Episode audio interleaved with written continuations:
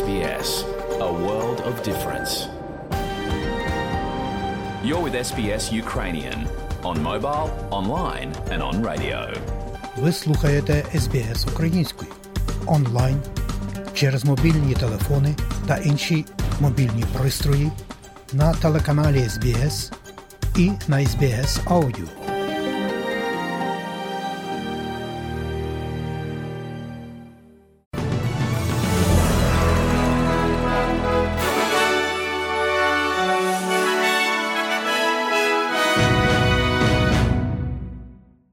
Доброго дня, шановні друзі! У студії Богдан Рудницький і бюлетень новин SBS Audio. А сьогодні, зокрема, ви почуєте. Експерти кажуть, що Нью-Йоркський обвинувачувальний висновок щодо Дональда Трампа лише початок його юридичних проблем. Дебра Мортімер була оголошена першою жінкою головою федерального суду. І дещо із спорту південноафриканський паралімпієць Оскар Пісторіус подає заяву про умовно дострокове звільнення після 10 років ув'язнення через смерть його дівчини. І далі про це і більше.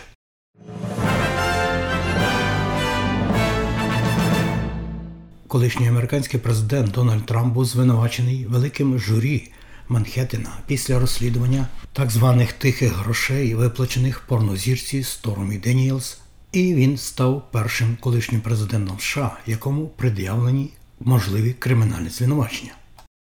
Ще не визначені конкретні звинувачення, що випливають з розслідування очолюваного окружним прокурором Манхеттена від демократичної партії Елвіном Брегом, можуть змінити президентські перегони року 2024 у Сполучених Штатах Америки.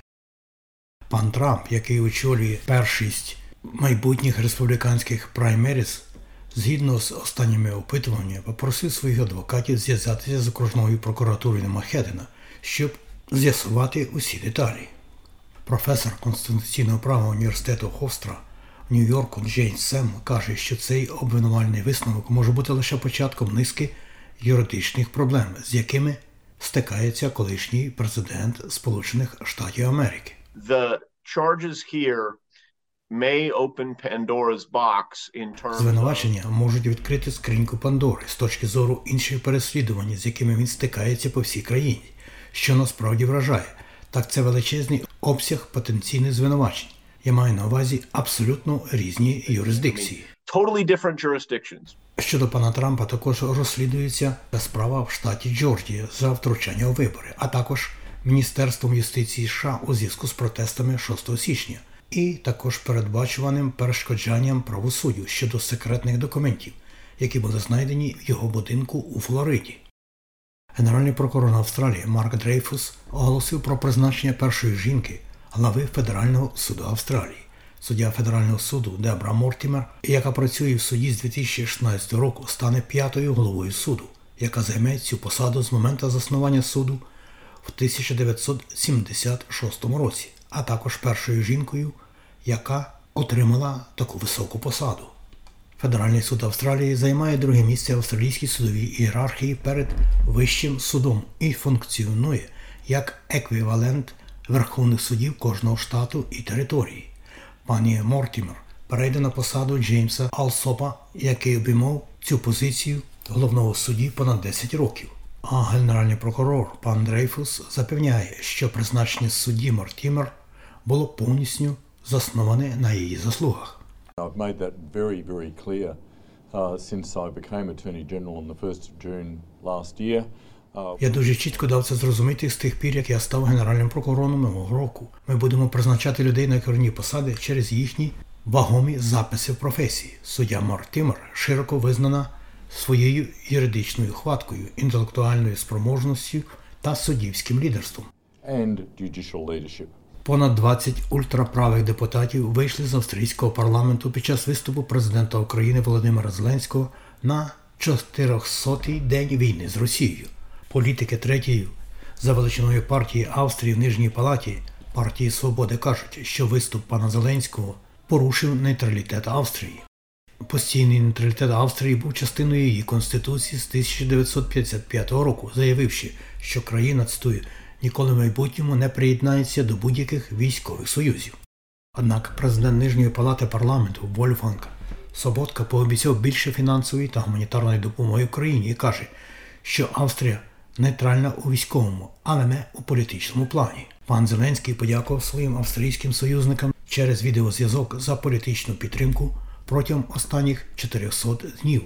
400 днів нашої оборони від повномасштабної агресії. Це колосальний шлях, який ми пройшли всі разом. Кожен і кожна, хто боровся і бореться за Україну, хто дбав і дбає про державу і українців, хто допомагав і допомагає нашій логістиці, хто зміцнював і зміцнює українську стійкість. Україна пройшла найстрашніші дні того лютого. Витримали й цю зиму. Колосальні зусилля за цими словами. Ми пройшли минулорічну весну, що змінила хід цієї війни на користь нашої оборони. Минулого літа і восени ми довели, що весняне звільнення наших північних областей не було випадковістю. Битва за Київ, Чернігів, за Сумщину, повернення районів нашої Харківщини, повернення Херсону, оборона Бахмуту, Донбасу загалом це героїзм українців, який світові не забути. Сьогодні, у 400-й день спротиву, повномасштабного спротиву, я хочу подякувати усім в світі, хто з Україною, хто поділяє наше тлумачення свободи, хто підтримує наше прагнення до справедливості, хто має таку ж міцну впевненість, яку маємо ми, українці, впевненість, що світ повинен базуватися на правилах, на цивілізованих правилах, на правилах людяності, поваги Як повідомляє Генеральний штаб Збройних сил України, станом на 31 березня втрати російської армії сягнули 173 тисяч 360 військових. За даними українського командування, за попередню добу російські війська втратили 5 танків, 3 бойові броньовані машини, 4 артилерійські системи, 9 безпілотних літальних апаратів, 3 автомобілі і автоцистерни, 3 одиниці спеціальної техніки. А за даними розвідки НАТО, як інформує Радіо Свобода, Росія втрачає поблизу Бахмута в п'ятеро більше своїх вояків, ніж Україна. А Японія розширила санкції проти Росії, заборонивши експорт безпілотників, сталі та алюмінію. Про це повідомляє Міністерство економіки, торгівлі та промисловості країни. Заборона почне діяти 7 квітня. Під експортні обмеження також потрапили вироби зі сталі та алюмінію, космічні апарати та компоненти для них, авіаційні та корабельні двигуни, котли, екскаватори, бульдозери, електроостаткування, оптичне обладнання, оптичне волокно, іграшки та інше. Прем'єр-міністр Японії Фуїмо Кісіда оголосив про новий пакет допомоги Україні на 5,5 мільярда доларів. Гроші будуть виділені на відновлення української енергетики, сільського господарства та розмінування територій. Японія також виділить 30 мільйонів доларів на закупівлю для України нелетального озброєння.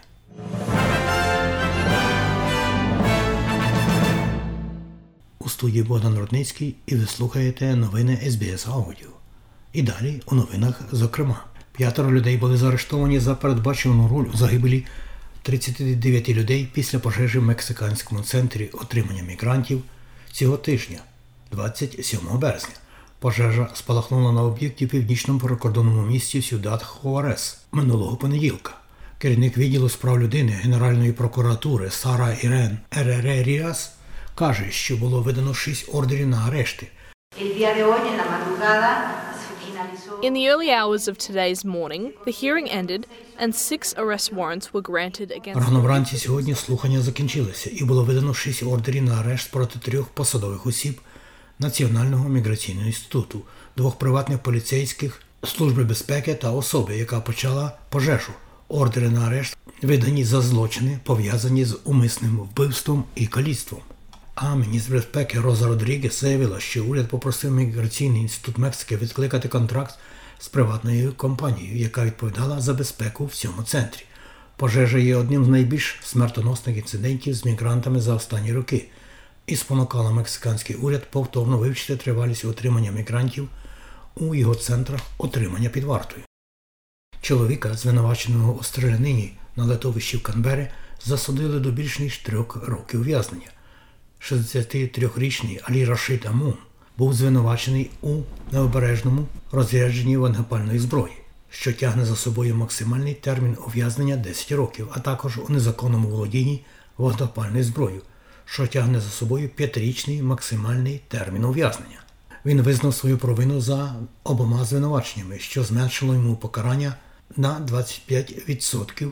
Магістратський суддя Ян Тембі каже, що винесення вироку було ускладнено через психічний стан пана Омона, а також серйозні звинувачень проти фактів у цій справі. Пан Емон стріляв по скляних панелях на литовищі Канбері в серпні 2022 року. Член Сіднейського парламенту Алекс Грінвіч каже, що сподівається, що Марк Лейтгем отримає необхідну підтримку після того, як лідер партії One Nation напав на нього в Твіттер з гомофобною лайкою. Твіт був видалений, але не раніше, ніж користувачі Твіттер зробили скріншоти та зробили репост гомофобного зловживання. Твіт Марка Летхема з'явився у відповідь на те, що Алекс Грінвіч назвав містера Летхема огідною людиною. Лідер партії One Nation Полін Генсон закликала вибачитися. And at a very human level, I hope he's okay. І на дуже людському рівні. Я сподіваюся, у нього все гаразд. Зауваження, які він зробив, очевидно, не є коментарями хорошої людини. Отже, я сподіваюся, що у містера Летгема все гаразд. Я сподіваюся, що навколо нього є друзі та члени сім'ї. Я сподіваюся, що він піклується про себе, тому що це не коментарі хорошої людини. Якщо вам або комусь із ваших знайомих потрібна підтримка, QLife надає веб-чат і підтримку через телефон 7 днів у тиждень з 3 години пополудні до опівночі. Номер цієї служби 1800 184 527. А лінія Lifeline доступна 24 години на добу 13 11 14. Телефон служби Lifeline. Повторюю 13 11 14. Австралійська медична асоціація розпочала кампанію напередодні травневого бюджету, закликаючи збільшити інвестиції для лікарів загальної практики. Президент Австралійської медичної асоціації Стів Робсон каже, що вартість допомоги пацієнтам зросла, а Medicare не встигає. Їхнє подання пропонує збільшити фінансування загальної практики понад 750 мільйонів доларів, виділених для служби Medicare.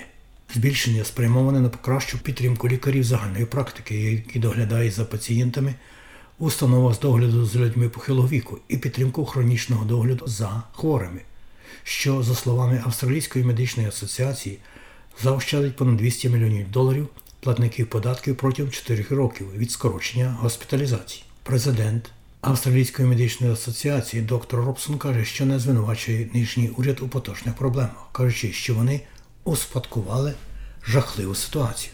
Over successive governments before this one, there was a Medicare freeze that lasted almost a decade.